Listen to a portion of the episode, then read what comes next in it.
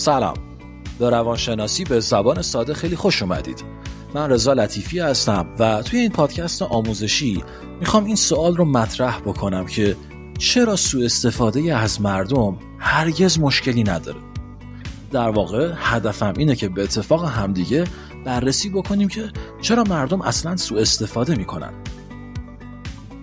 ببینید سوء استفاده از تمایل به کسب و حفظ قدرت و کنترل بر شریک صمیمی ناشی میشه.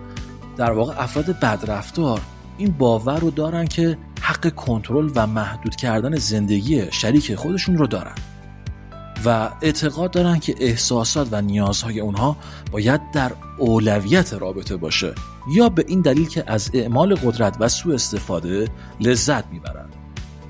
تاکتیک های سوء استفاده به هر شکلی ممکنه با هدف از بین بردن برابری توی رابطه باشه. تا شریک عاطفی احساس کنه ارزش کمتری داره و شایسته احترام نیست. سوء استفاده یک رفتار آموخته شده است. خیلی از آدما اون رو توی خانواده های خودشون تدریجا یاد می‌گیرن و خیلی از افراد به آرومی اون رو از دوستان فرهنگ عامه یا نابرابری های ساخته در سراسر جامعه یاد می‌گیرن. اما چیزی که مهمه اینه که به هر حال کسانی که مرتکب اعمال سوء استفاده گری میشن اینه که در انجام این کار انتخاب می‌کنن. انتخاب اینکه آیا سوء استفاده بکنن یا خیر. بنابراین سوء استفاده کردن یک تصمیم دوستان و این یک رفتار استراتژیک توسط شریک زندگی شما برای حفظ قدرت مورد نظرشه.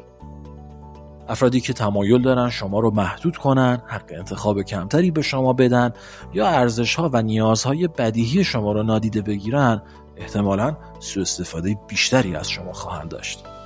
و یادتون باشه که میل به قدرت و کنترل کردن ناسالم در روابط ناشی از احساس عدم امنیت روانی این افراد هستش که دست به اعمال سوء استفاده گرایانه می‌زنن.